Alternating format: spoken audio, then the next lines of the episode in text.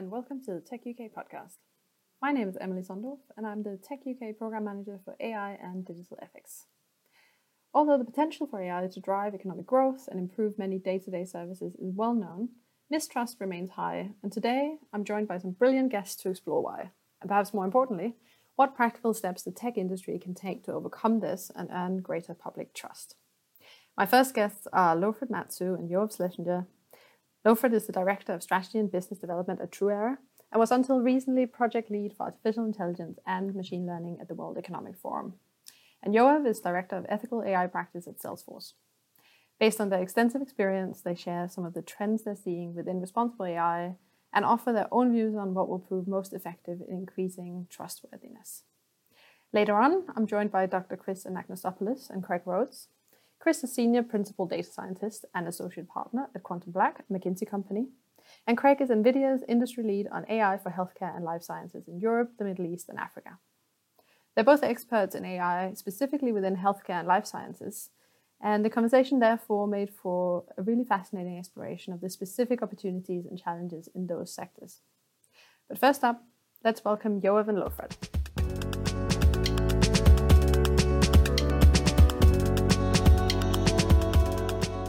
Hello, Yoav and Lofred. Thanks for joining the Tech UK podcast. Today, we're obviously talking about how companies and industry can increase trust in AI but before we go on to that, I was wondering if we could talk a little bit about some of the fundament, fundamentals when it comes to AI and trust. And perhaps if I start with you, Yoav, in your kind of career working with AI to date, how's your thinking developed when it comes to the question of why people often tend towards perhaps more mistrust than trust in AI, if you agree that that is the case? Yeah, thanks for having me. I'm glad to be here. I think that there is a degree of mistrust in AI, which is natural given its opacity, right? We are subject to decision making that is far beyond our understanding in most cases, or even our awareness. And at the same time, I'm not certain that the mistrust of AI is necessarily different from any mistrust of a new technology that's been introduced historically historians of technology and society who know far more about these things than I do um, will talk about the introduction of the bicycle or the introduction of automobiles, the introduction of new medical technologies. And the societal response to these things is oftentimes of skepticism, of fear, of anxiety. And I'm not certain that AI is any different. Uh, and at the same time, it's certainly the case that we need to be thinking about how to increase trust in AI given the scale at which it operates and its ubiquity. So, all of the decisions that are being made on our behalf or that are determinative of things that we will or won't have access to, the ways that we will interact with each other and with society mean that we have to be giving special attention to AI now with this technology. Uh, so I do agree with your the fundamental premise of your question, and uh, it's certainly the case that we see it with our customers at Salesforce. Uh, in th- their thinking about how to increase trust with their own consumers and their own customers. And putting that to you, Lofred, I suppose to me that sounds like quite a positive, oh, you know, an optimistic view in a sense, because at this point we all, I would suggest, trust the bicycle. Um, and so, Lofred, do, do you agree? Like maybe there's not that big of a difference when it comes to kind of other new things that have been introduced. That's a, that's actually good. Um, that's a good question. First, thanks for, for having me. And I will echo uh, your point on this. I think there's a, an element of novelty when it comes to AI, but I don't think that's we're at the stage where there's a massive distrust in AI that is being deployed. What I'm, what I, you know, what I make sure here is we're discussing about the state of the industry and its adoption in enterprises across industries, and I'm, I'm, I'm focusing on this. And then there's a second level of discussion with more like in the general culture and, and pop culture about, you know, how AI is being perceived and which may differ significantly on how it is being actually deployed in various industries. So just want to make this clear. I think the primary issue is more credibility tests that AI hasn't somehow passed. What I mean by credibility, I'm really focusing on the robustness of these models being deployed. And many of these instances on things have, you know, went wrong and have, you know, adversely impacted people comes down to reliability of the technology itself and the infancy in terms of industrial deployment. And I think it's really important to to start with a good mapping of, you know, uh, how AI is being deployed, how what are the risks or the challenges that actors deploying the tech are facing, and starting from there, rather than the broader discussion about, you know, technology adoption and how it shapes society. Valuable discussion, don't get me wrong. But I think that sometimes these two these two level of discourse kind of like collides and you know make things harder to understand. Yeah, and perhaps I guess maybe getting into some of the specifics of deployment and what we can do in those contexts. You know, do you think that could also have an impact on then the wider like societal discussion of AI Oh, definitely, uh, definitely. One of my favorite philosophers, uh, uh, his name was Hubert Dreyfus, uh, said that back 1972, like over 50 now 50 years ago, before we can profitably discuss what AI should be doing and you know ethical implications, we must come to term with what AI can do and focusing on the capabilities and limitations. Otherwise, you know, we can disagree, but we may be just, you know, chasing a ghost here. So let's start by the, the, the, capabilities and what AI actually doing. Back then he was talking about symbolic AI and now obviously went to machine learning and deep learning. But I think that that statement is pretty much valid. Let's start with the capabilities and limitations and work from there in addressing the challenges that we face depending on the use case at stake. And so I guess getting quite practical, when you think of the specific steps that companies can take uh, to increase trust in AI services, in products, um, what to you seem like some of the more successful, and perhaps one of what are some of the ones you've seen pursued or that you are pursuing? Maybe you are, you can tell us a little bit about how how Salesforce is looking at this. Absolutely. So at Salesforce, we are working very hard to lean in on our AI principles of accountability, transparency, empowerment, responsibility, you know, the things that we believe AI should do for society. And we're not alone in having crystallized a set of principles like this. Right? I think, you know, there are dozens, if not hundreds of these from private sector actors, public sector actors, et cetera. And at the same time, we've been very clear about how to operationalize each of these principles.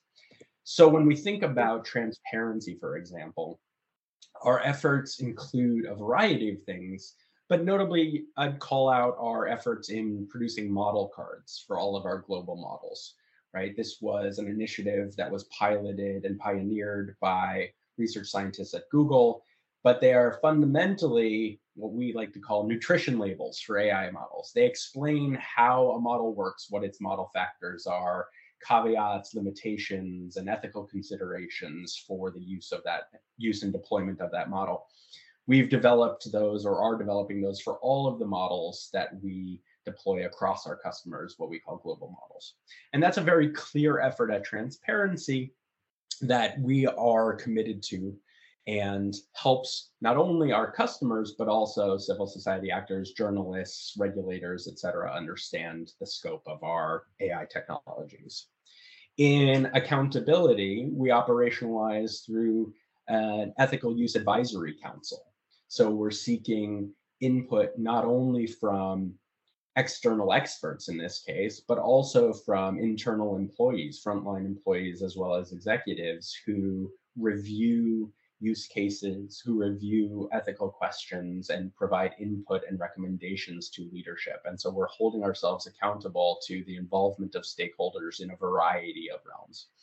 Uh, when it comes to, you know, um, equality, we're committed to testing for bias in all of our models and ensuring that not only have we measured it, but that we've also mitigated it to the extent that's possible. Obviously, it's impossible to be bias free, but our attempts at mitigating the bias that we can identify and remediate.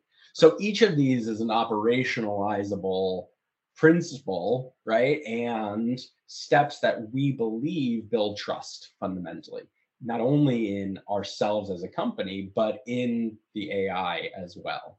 And when we are trusted as a provider of the AI, as an AI platform, and when we can develop that trust with customers and society, the entire system is benefited.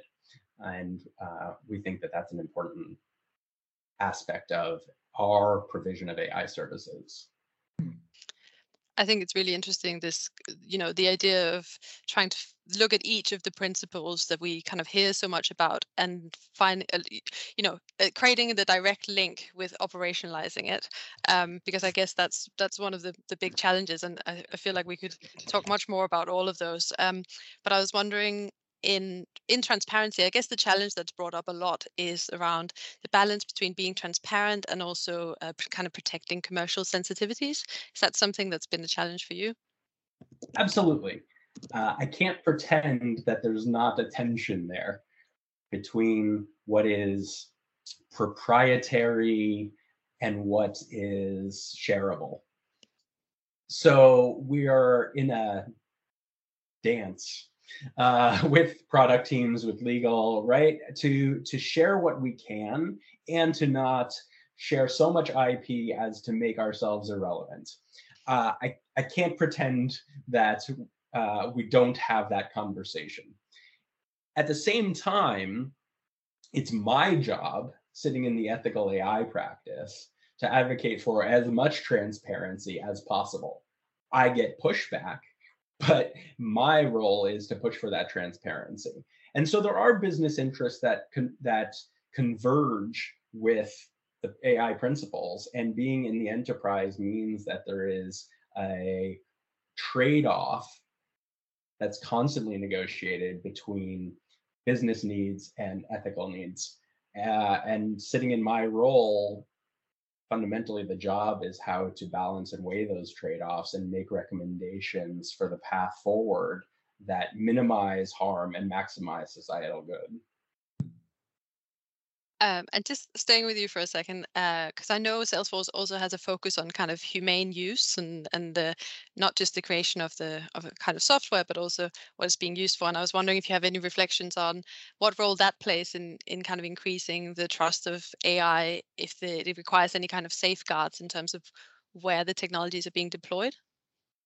Absolutely. So we have two aspects of our work in the Office of Ethical and Humane Use. The first is the development of our technology, what we call ethics by design, leveraging practices from privacy by design and other fields, security, et cetera, um, and how we responsibly develop our products. And then we also have the deployment of our products and thinking about how we provide guardrails and guidance to our customers for how they use our products. So we have, for example, governing policy in our acceptable use policy that prohibits the use of our technology to do facial recognition.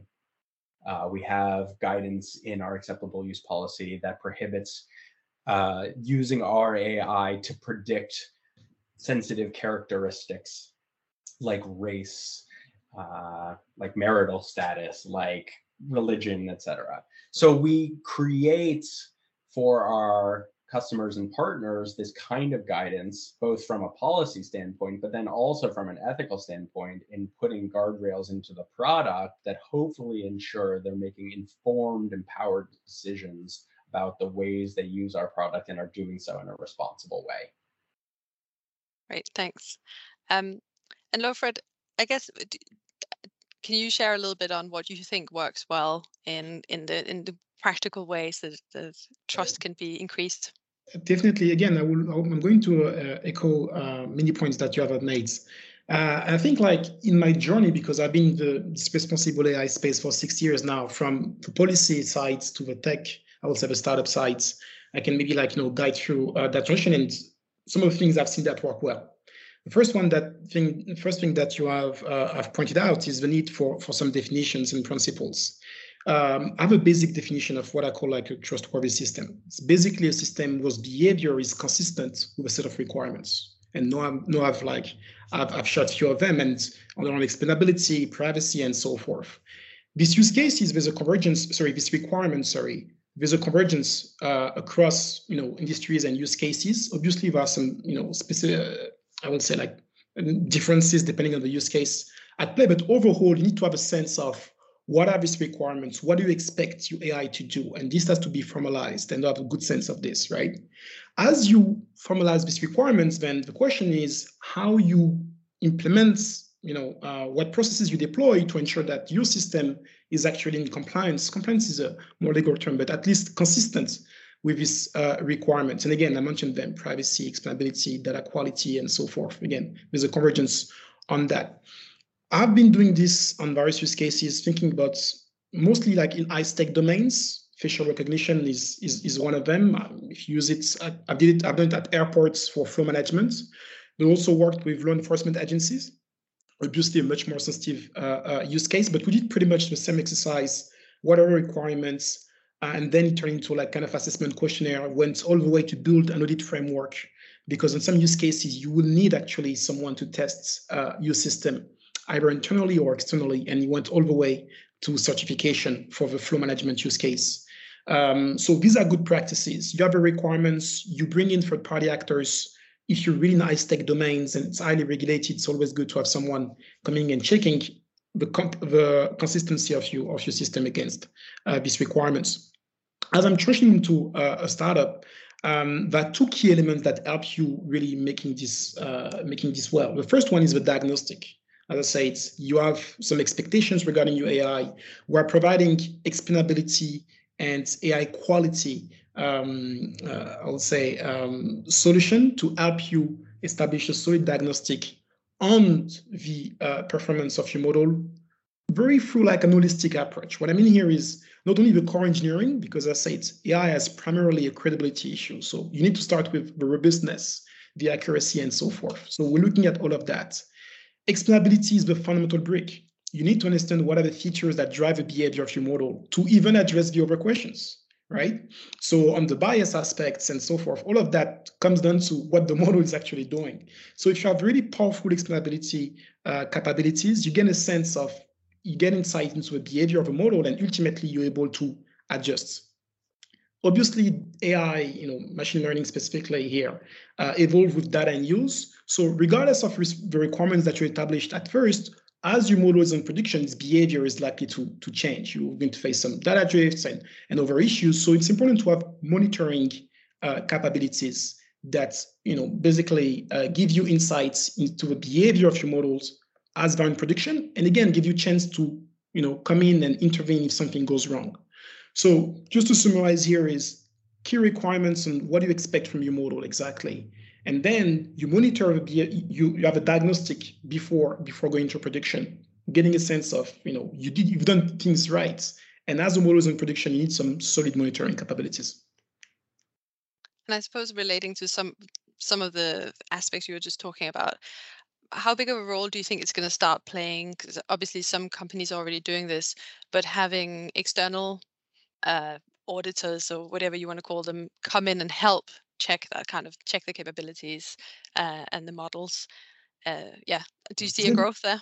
Yeah, it's going to play a, a key role in high tech domains, uh, and it, it's really intuitive. So if you look, if you want to get a sense of you know where auditors are going to play a role, you just need to look at the policy kind of discussion. In the EU, we have the EU AI Act that explicitly calls for high, you know, high risk use cases for the need for some audit uh, audit processes. Some of them will be internal, some of them will be external. But anytime AI system may affect someone's life chances, then it's quite intuitive. If some if AI is going to make is part of a process, decision-making process, highly consequential on my life, access to you know healthcare, access to employment, access to education, and so forth, you want to make sure that it does so not only in a lawful way but also a fair uh, a fair way. So there will be a lot of scrutiny and this place here for for audits. The other use, the other uh, element I want to mention here is the AI in HR uh, use case specifically. Again, if you're looking what happened in New York City, you had a bill that passed a few weeks ago that specifically calls for third-party audits of uh, um, AI system used for uh, recruitment but it's likely to be the case in many high-stake uh, domains. Now, there's a challenge, and I want to maybe just finish on this on this point. Who's going to provide the engine to enable these audits? Because if you're looking at traditional auditors, in financial audits, but even beyond, even technical audits, you, you they don't have the capabilities. I mean, let's put it this way: at the moment, the having the um, auditors with AI expertise is you know is really rare. Let alone having software that enable these AI auditors to come in and to actually check you know what happened. Let alone doing this at a company like Salesforce that operate at scale globally. I mean, even it's even I would say that you know Salesforce is not like operating you know really critical um, dangerous spaces, but think about this: large companies operating globally. Who's going to do that? What capabilities? What? So it's a big question mark, even on the auditors as well. And um, perhaps just to to finish for both of you, I know Lofred, you said you don't like predictions, um, but uh, more than a prediction, perhaps just a general sense of whether you are optimistic that the current direction of travel, you know, this kind of growth and interest from um, consumers uh, and customers of AI in trustworthy, the, in kind of yeah responsible AI, whether that might increase trust over time. We can start with you, Yoav. I try to be an optimist about this. Um, I think I'm generally positive that we're trending in a in a positive direction around this societally and individually with regard to corporate enterprises, non-governmental organizations, public policy, et cetera, and that we're moving in that direction. And like I was saying, I still think we have a long way to go we're strangely still fundamentally in the early days of the move toward ethical and responsible AI. And this is probably a generational shift, not one that happens on the order of months or years, but on a decade. Uh, and so we've got work to do, but I think that the trends are positive. Even the latest uh, AI index from Stanford shows a move in both technical ethical AI as well as ethical AI enterprises in general. And I think that that's a positive signal that we're moving in the right direction. Lofred, do you do you agree? Are you optimistic or pessimistic? Oh, I'm quite optimistic, and uh, I agree with you, Ivan. And I will go even further. I think that we are at the beginning of a shift toward AI adoption period, and I think, like again, the trustworthy elements is, is really, really critical here, but I think it's the second stage. The first one is, does AI actually pass this credibility test? AI claim, there are a lot of claims about what AI can and cannot do and actually doing in various industries and use cases. And when you really get close to the use case and what people are doing, many instances either not AI or it's not delivering on the on the uh, on the on the promises and so forth.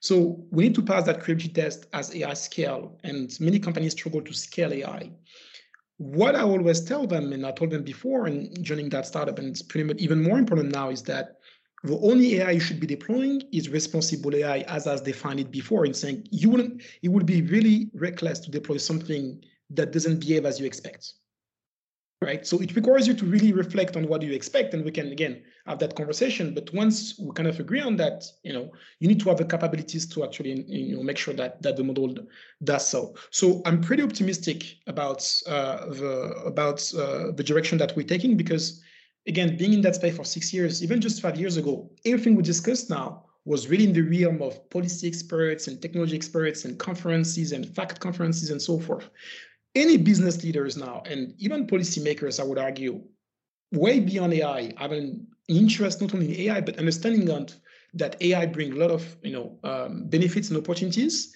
but also create various governance challenges and risks that needs to be addressed at the design, deployment, and then while while the model in production. That's common knowledge. So now what we need now is actually delivering on that demand for trustworthy AI by you know scaling access to these tools, and these tools exist good call to action uh, to finish on, I think. Um, sadly, we've already come come to the end, but uh, Wanya, thank you so much for for taking part, and um, hopefully speak to you again sometime soon. Thank you. Thank you.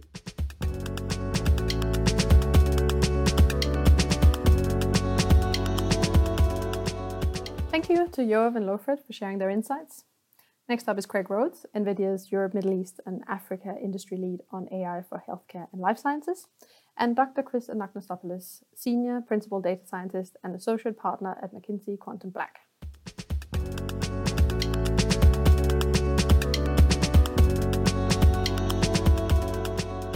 Hello, Craig and Chris, and welcome to the Tech UK podcast. Thank you so much for joining us today.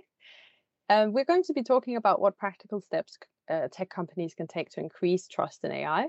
Um, but before we get into some of the detail, I wanted to start by asking why you think AI skepticism is so prevalent in the first place, and perhaps kicking off with you, Craig.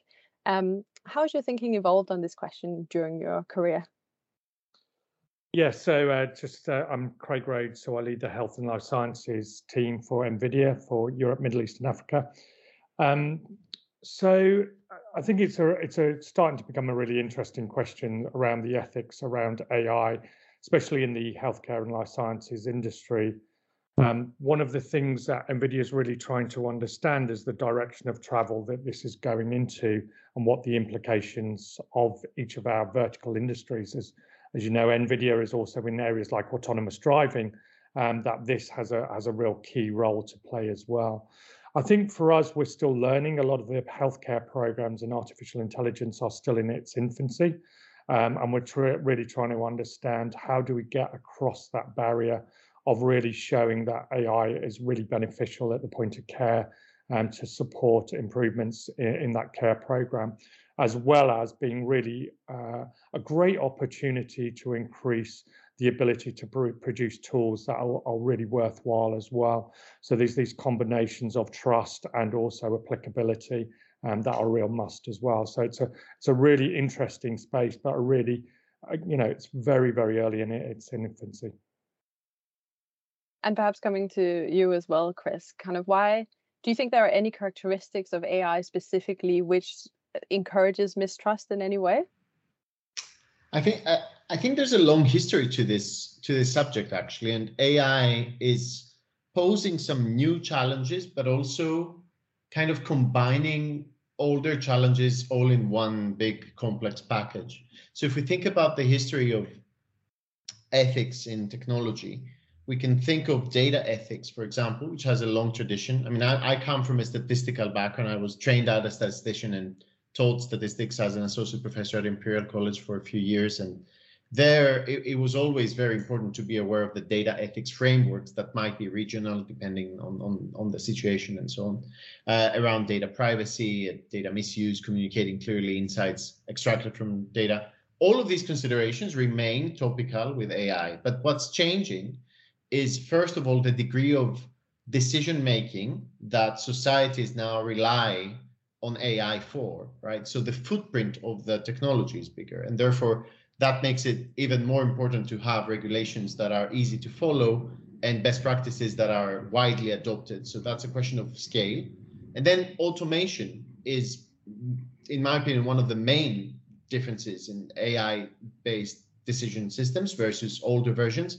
We still have a human in the loop in most of our data driven decision making pipelines, but increasingly that ability of the human to control the decision making or quality assure it, if you like, is limited because of the whole objective of AI being to automate decisions so that they can be made faster and therefore by design almost trying to remove or reduce the involvement of human supervision. So I think overall we're meeting a few of the same challenges as we've met before with technology and data in AI, but at a different scale, both in terms of magnitude and in terms of speed of interaction with the systems that are in place.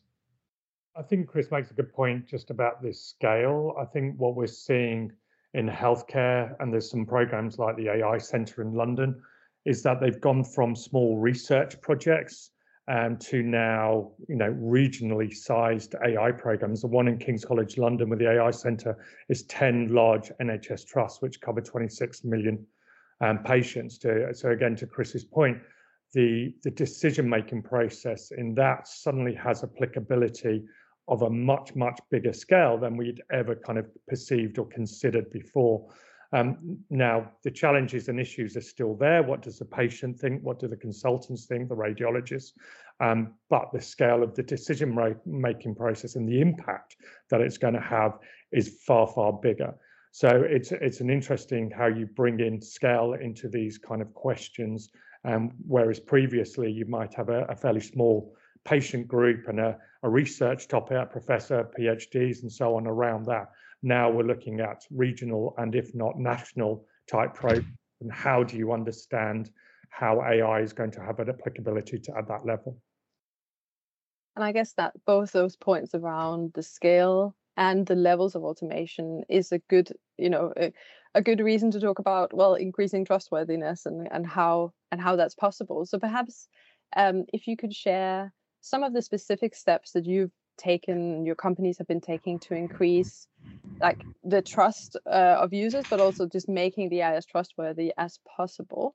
Um, and and yeah how, how are you going about putting putting this into practice? Maybe it's best to set the scene first by describing very briefly my current role. So uh, as a senior principal data scientist at mckinsey quantum black i lead our internal initiatives in understanding ethical AI uh, and how an evolving set of best practices needs to be managed and propagated within our organization, right? And we have hundreds of data scientists that are uh, that are um, joining us on different projects across all domains. At the same time, my own work is mostly focused in the life sciences and serving life sciences clients, so biopharma as well as healthcare. And therefore, I get to see also how industry is responding to these challenges. So with, with these two frames in mind, I would say that the types of approaches that we see adopted fall roughly in sort of four categories. Um, per, perhaps four plus one is a good way to put it. The first category would be just an increasing reliance and awareness of explainability tools. And there are many. I don't want to go into a technical deep dive, but it is a very healthy uh, literature and a very healthy space in terms of open source tools as well. So tracking that, understanding and using them wisely and not necessarily treating them as an off-the-shelf component that gives you a nice visualization, but actually understanding the limitations of the explainability tools themselves is, is something that we spend a lot, a lot of time on.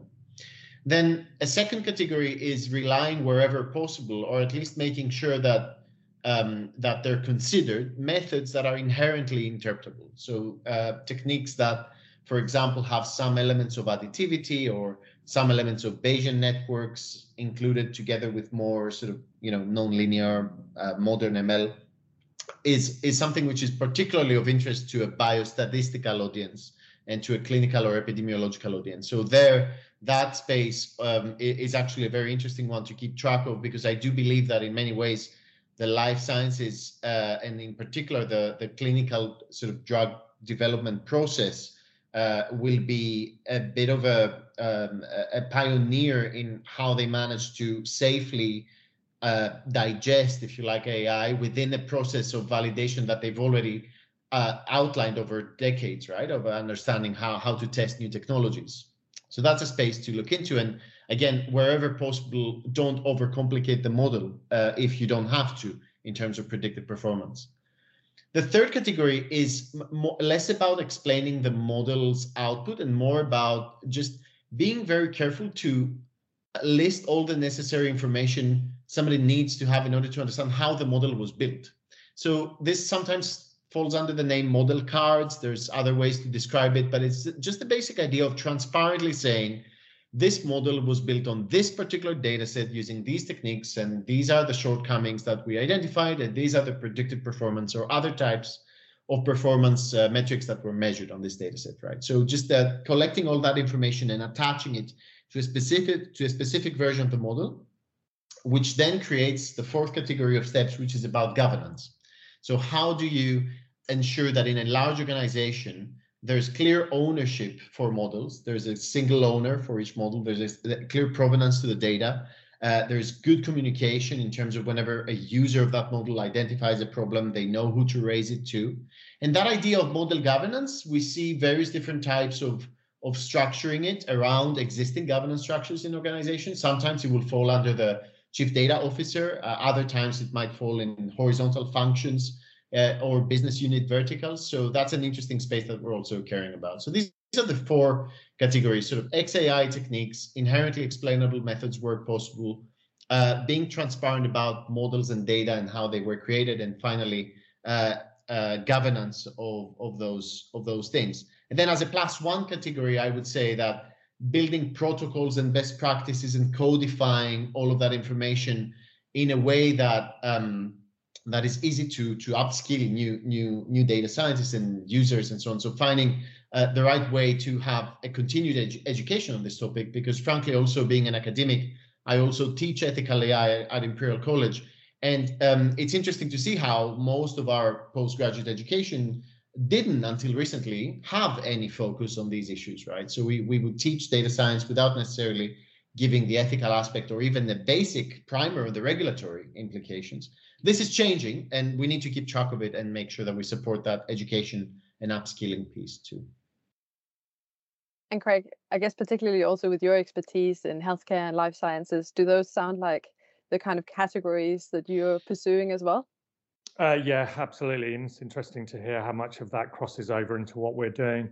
So I think with um, with NVIDIA, as we've seen over the probably since I've been there five years, the advancement of NVIDIA into the world of AI um, I think what we've tried to do is to really kind of embed ourselves into some of the large programs, especially in healthcare, life sciences, so that we can look from the inside out of what the challenges, what the opportunities are, um, and how we can try and uh, overcome those. So, as an example, with organizations like GSK, we work very, very closely with the big pharmaceutical organizations to really understand what's driving them to kind of really look at AI um, from where they were previously to be very kind of traditional using standard operating procedures um, to now really to kind of you know start a clean piece of paper really look at how ai can really transform the world of drug discovery. To where we've kind of embedded ourselves into clinical programs like PathLake for pathology in the UK, iCAIRD up in Scotland in the AI Centre, really taking imaging data and really trying to understand how that we can identify artifacts and aspects around that imaging that can improve the workflow.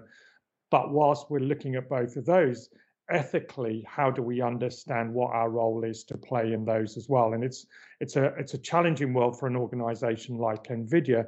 You know we're not a data collector or aggregator um, we're not trying to push people into our, our environment but we want to understand how we can best optimize the algorithms that chris is alluding to um, on nvidia gpu technology as well. So we want to kind of be on the inside looking out but also from a corporate company perspective, we've got a group called the AI Nations. So they look at national programs of artificial intelligence, looking at what they're doing, how are they doing it, what does it mean, as well as we've got a regulatory um, organization that are looking at all of the kind of EU demands that are coming out um, from that aspect as, as well. Uh, I think, again, what Chris points out is really interesting. Where we are with the AI program in London is now starting to create algorithms that are starting to go into the point of care. And this idea of kind of the provenance of an algorithm, where did it come from? How was it created? And how can we effectively medically indemnify this algorithm to be used by the point of care by and a whole bunch of clinicians that aren't the clinicians who created it or annotated it i think is a really really interesting question and one that these big national or regional AI centers, I think in some cases are sl- kind of slowly realizing this is a big program of work. It's not just about building, you know, tools and techniques to be able to analyze a genome or an image, but it's also how do we get it into clinical care so that there's an acceptance to be able to use these algorithms without the need for things like FDA to spend two or three years reviewing it so that it can be used under some governance process. Now, of course, people like FDA and ISO still need to be involved in the process. But if it's going to take three years to review an algorithm and get it into the point of care, and then every time you add another data center data set, you've got to do the same, AI is really going to fail. So we've got to we've got to work that way out. I just wanted to briefly comment on that because it, that that latter point is particularly interesting. So two two quick reactions. First, the regulatory attitude is is shifting and evolving, and there are now guidelines around, for example, updates to models and how they should be treated. So it's interesting to see that space evolve. Um, but at the same time, um, the, the point about clinical care is particularly important because there's some recent work by Floridi and others to think about the bioethical principles and how do we need to extend them to cover for AI interventions. And interestingly, a recent paper suggested that the only thing we need to add to our classical bioethical principles of patient autonomy and and and uh, sort of beneficence and non-maleficence and so on are uh, is explainability. And the reason is that you're now introducing this intervention that the patient certainly doesn't understand, but maybe the clinician doesn't understand it either. And therefore, who is really responsible when a decision is being made if there's nobody at the time present in the room that completely understands uh, the intervention and can explain it to, to the patient so that we can preserve autonomy and the right to, to decide, right? So I think what, what we'll find is that there's going to be layers of technology that need to sit on top of the core decision making technology and that they need to be somehow uh, made consistent across different use cases so that they can start to have a user experience and a track record to have some kind of repeatability of experience right in terms of what it means to use ai uh, in the doctor's office. So that that is a very fascinating space for sure, and at the very cutting edge of this discussion.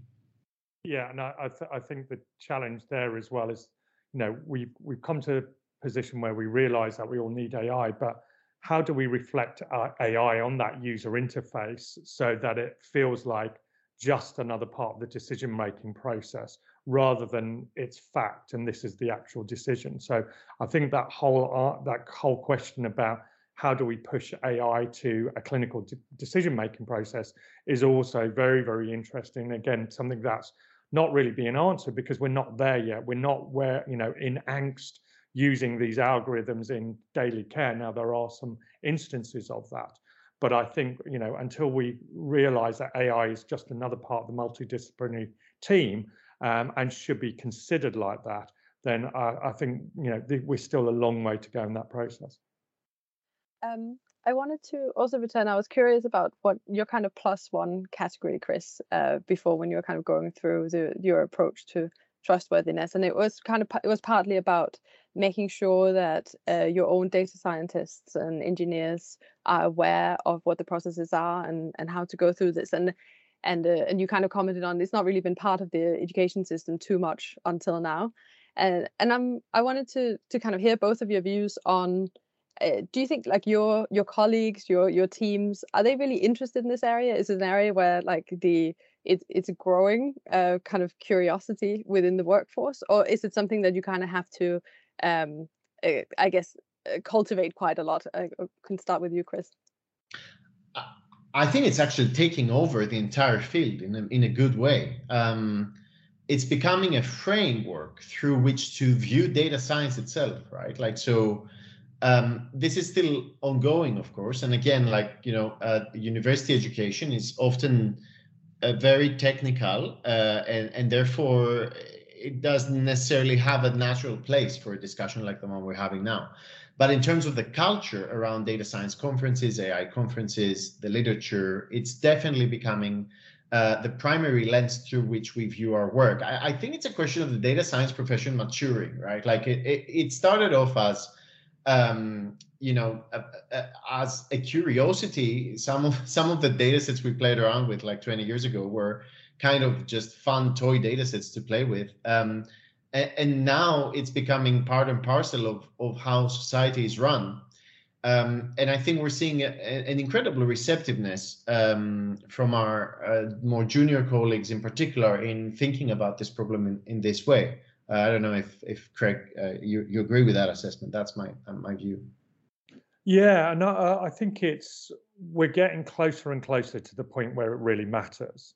And I think because we're getting closer, we have to understand the implication of what it's going to do. And I think from a technical perspective, we know we can do it now. There's there's absolutely no doubt about it that we can look at a pathology image or tens of thousands of them and probably identify many artifacts that could never have been seen before, or look at combinations of genetic data and pathology data and start to make indications of what might be relevant to one to the other. We know we know these things. These are facts. Fact. Five years ago, we were kind of, ah, oh, we think we can do this. I think the the challenge now is the implications of getting over the next hurdle are huge. They're, and they are, they are worldwide implications. And as well as that, do we just lump everything into AI once we've got over the hurdle of regulation? Do we just throw anything we want to into AI into the AI bucket just so it gets approved. So I think there's also going to have to be a separation to what actually do we mean is AI so that we can then flow it down the right part of the process. So I think the implications are, are now being clearly understood, and especially from the clinical organizations to really understood of what does this mean to their workforce? What's this going to mean to their decision making? To the point about the patients, do we need to explain these to the patient, to the consultants? Well, how do I consume all of this data? So those kind of questions are now starting to reinforce. We need to really put some governance behind this and really understand the ethical boundaries. And you know, I, my old job, we had a fantastic anthropologist, and this was her old world: was living in the back of ambulances, watching what uh, data they interacted and how they interacted data, and then watching them go into an A&E department and write on carbon paper and leave a sheet of carbon paper for the A&E kind of, and you know, they had all of this electronic information, the ambulance, and yet the handover process was still, you know, on paper. So, I, you know, these are all things that, you know, the world that healthcare is, you know, it's still, you know, places where people write things on paper. It's still worlds where systems don't talk to each other. And now we're interested, you know, introducing this new dilemma, which is going to be artificial intelligence. So how do they bring this in? So I think certainly organizations like Chris are going to have an absolute field day um, over the next five to 10 years in this space. But how do we how do we automate it? How do we make it faster? How do we convince people get over this process really really quickly? And to the, I think Chris made the point as well. When something happens, when something goes wrong, that's when the system will be known to break, and that's where we must have the evidence be able to audit exactly what happened and why because we have seen massive failings in organizations trying to do AI, uh, and in some cases, doing overstepping the mark and doing things that they shouldn't be doing um, and inferring things. And we've seen other organizations build monolithical systems that have just not done what they're supposed to do. So, some of the AI ethical considerations that we've listed can actually be monitored at a constant pace using technology. And we, we do see a movement towards sort of compliance by design, where you have a machine learning ops organization, like monitoring uh, different ethical aspects of, of the work, including privacy, fairness, bias, and others. Um, and I think that there's going to be an interesting tension as well, to Craig's point, between trying to automate compliance itself, right, like as an additional layer, versus maintaining that humility, because fundamentally that's what we're talking about, at the level of the engineer and the scientist, to recognize the limitations of the approach. And we, we need to make sure that we create space for the really difficult questions to be un- asked and answered by the scientists and the engineers, but at the same time, relieve them of the duty of having to do a lot of manual checks and best practices checks that can be automated. And that's what I find particularly interesting in this space of of ethical AI, the fact that because it's software, there's a meta layer, you know, of monitoring and compliance that you can build to monitor the, the AI. So technology, monitoring technology, but that cannot get you to, to the full answer. It can, however, create space uh, to answer the most difficult questions and not uh, spend all of your time on the easier ones. Yeah, and just and just to that point, I think you know what we've seen with people that have been developing AI are coming up with new and innovative ways of working with AI. I think one of the example of that is federated learning. So this is the concept of not moving clinical data or any data that's secure out of the organization's boundaries, but creating the algorithm, the model within those organizations' boundaries, and then moving the model. So you're effectively you know, sucking the intelligence out of the organization, creating intelligence within an algorithm, and then consolidating those algorithms. So, in the example of King's College London, we may have 10 hospitals that are all creating their own individual stroke algorithm, but ultimately they're not going to share the clinical data in a big pool of data. What they will do is consolidate those algorithms. So then you get the knowledge of all of those 10 organizations without moving the data um, in a single algorithm that then you can share that algorithm back to those organizations so it's a very very powerful method from a secure security perspective. Now, this is, you know, some people have created swarm learning and other, but it's kind of come up because AI and the challenges within AI. And I think the governance thing, again, Chris making the point, I'm sure there's going to be innovation in this field because it's so huge. The the barrier to get this, you know, really, you know, we've got 250 plus hospitals in in the UK. You know, to get this over the hurdle to, uh, you know, half of those organisations, we've got to start solving some of these ethical problems really quick. Uh, thank you so much, both of you, for joining. This has been a fascinating conversation, um, and uh, I hope you've enjoyed it, and that we'll see you again on the Tech UK podcast soon. Thank you very much. Thank you for having us.